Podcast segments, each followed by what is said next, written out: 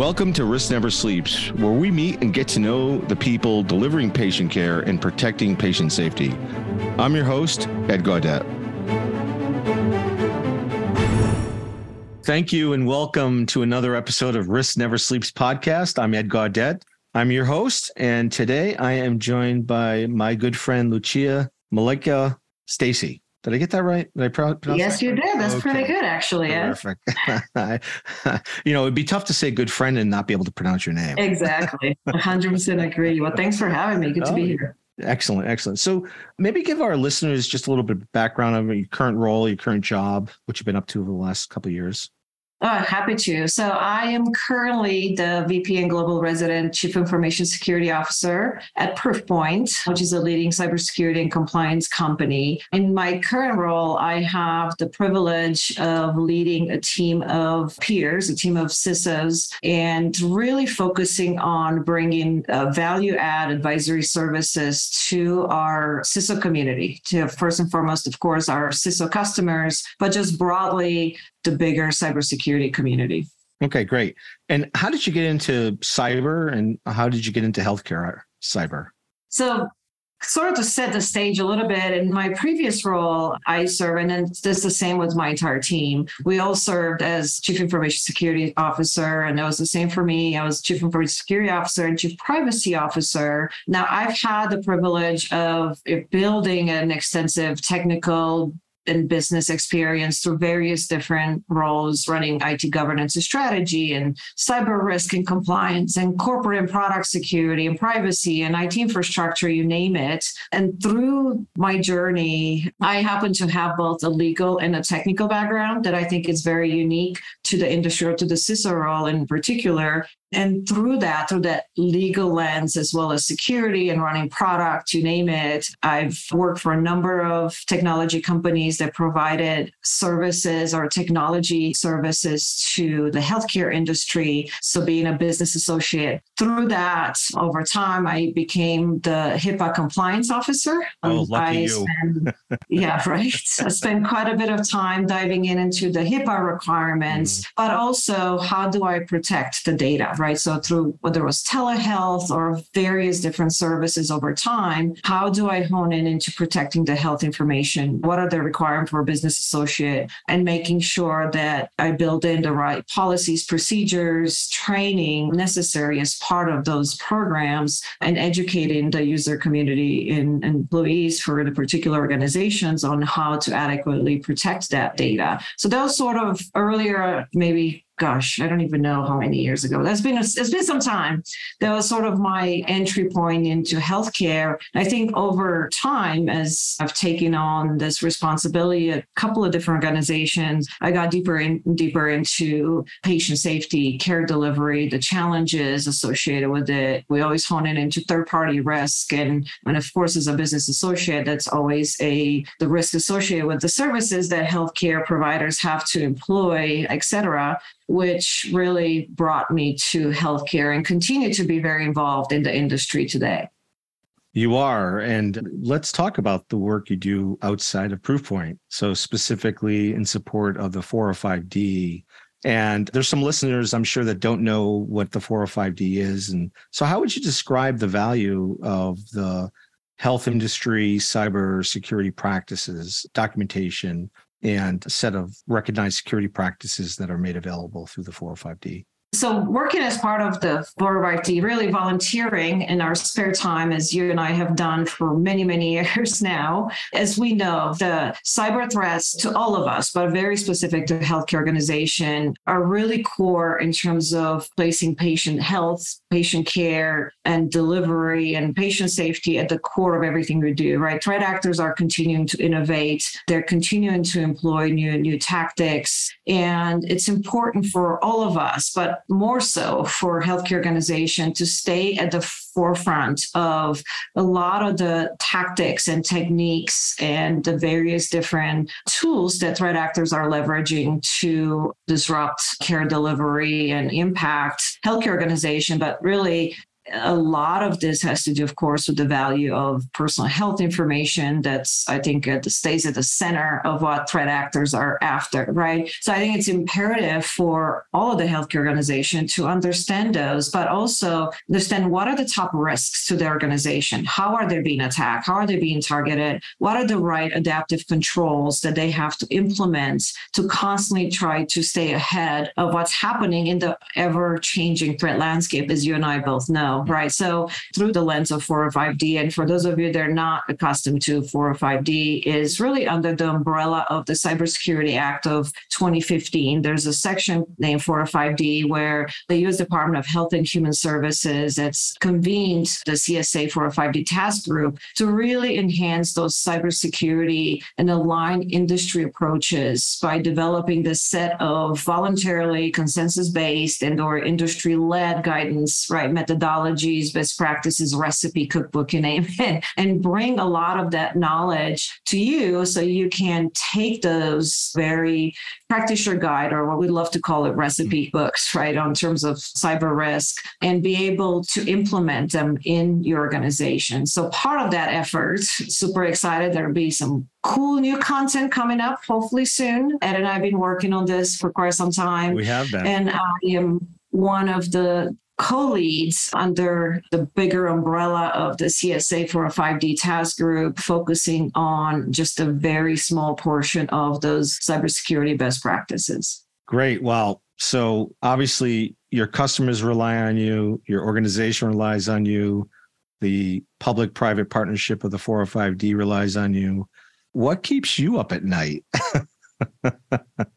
Well, I wouldn't say quite the full 405D realize them, because there are a number of folks, I'm sure, I would be remiss if I don't mention the amazing work that Eric Decker has done to lead us, as well as Julie. So many people have been, and not to mention yourself as well from the beginning, but so many people have been involved in this. I think we have over, I don't even know exact, 150, 200 cybersecurity and healthcare experts. Yeah, I think with the greater Health Sector Coordinating Council, it's probably closer to like 700, 800 now. So it's so it takes a village. That's, it does. No question. And just a small portion of the total story. But for me, I think, look, our jobs never end, right? As a security leader, it's upon us to stay ahead of understanding the business risk to organization and how cybersecurity threats are impacting the business risk broadly. More than that is making sure that your team is functioning in all cylinders, that you have the right resources. And it's not if, it's when.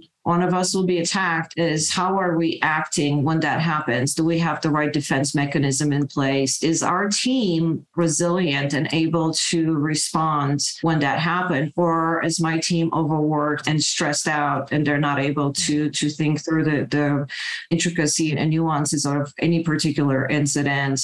But really the bigger piece is what you don't know. We can't protect what we don't know, which is why so often, Tom, and I talk about this quite a bit, is visibility is key, right? Understanding what you have is a huge step forward into formulating your approach to mitigating that risk broadly. What you don't know, it's what I think oftentimes gets us in trouble, which is why there are so many challenges that broadly in the industry that we have not been able to solve for. One that comes to mind right away, we just mentioned, is supply chain, and understanding obviously third-party supply is important, but further than that, go into fourth, fifth, sixth party supplier and where that risk can come from that you don't always have your visibility into those environments that I think are some of the bigger challenges. Yeah, no, I agree. I often say transparency is the enemy of risk. If we have full transparency, we have a better shot at combating where the next risk is going to come, whether we understand it or not. We're much more agile as well as an organization and can adapt. And that point about recovery is so spot on. It's like half of the job is preparing and half of the job is being able to recover from an attack when it happens. So really spot on. It's been an interesting year, 2022, coming out of the pandemic. What are you most proud of over the past year, either personally, professionally, or both? I would say professionally is really being able to, so I've published a couple of reports. One of them was around Voice of the CISO, and this was the second annual. We started doing that during the pandemic as a way to really understand what all of us are grappling with around the globe. So we're able to publish the second annual. But the bigger one, I think, is the second report was a compendium to the first one, is focusing on board of directors and their understanding of cybersecurity risk. As you and I talk about quite a bit, right, there continues to be a gap between boards and CISOs. While I think boards understand that cybersecurity is important, it matters, I think that meeting of the mind between board members and security leaders is not always there. And what we always knew anecdotally, it was very apparent in seeing that data. So taking a step was really, I think, the first step in towards trying to bridge that board-CISO relationship and communication, and kind of same as cyber risk, right? It starts out with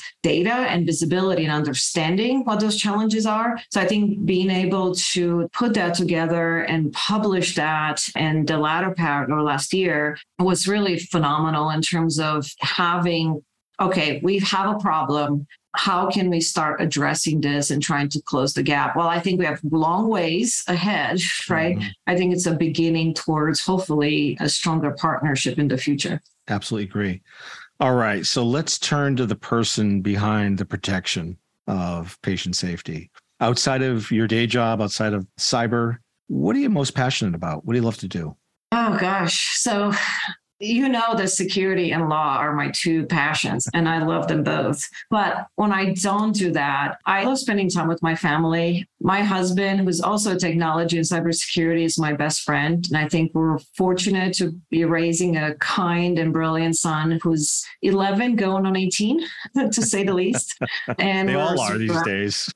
Exactly. And we're surrounded by the unconditional love of two crazy, amazing dogs. They're in the middle of our life at all times. But when we're not just home spending time together, I think we all love playing tennis and golf in the summer, and skiing for me, snowboarding for the boys in the winter. So I think between the various different sporting activity and business travel, we all love travel as well. So whenever, if I'm traveling, it's either for business or pleasure, but we prioritize at least two vacations a year, whether they're just small 3-4 days or extended vacation every year. I am one of those people that I know it, right or wrong, I give 150% of myself, but I need that break. And when I don't take that break, I definitely will feel it. And I think last year I probably had a little shorter break than I would have liked. And I definitely felt that towards the latter part of the year. So I really want to focus. One of my personal goals for 2023 is to really try to focus on resilience, taking the downtime, right? I can't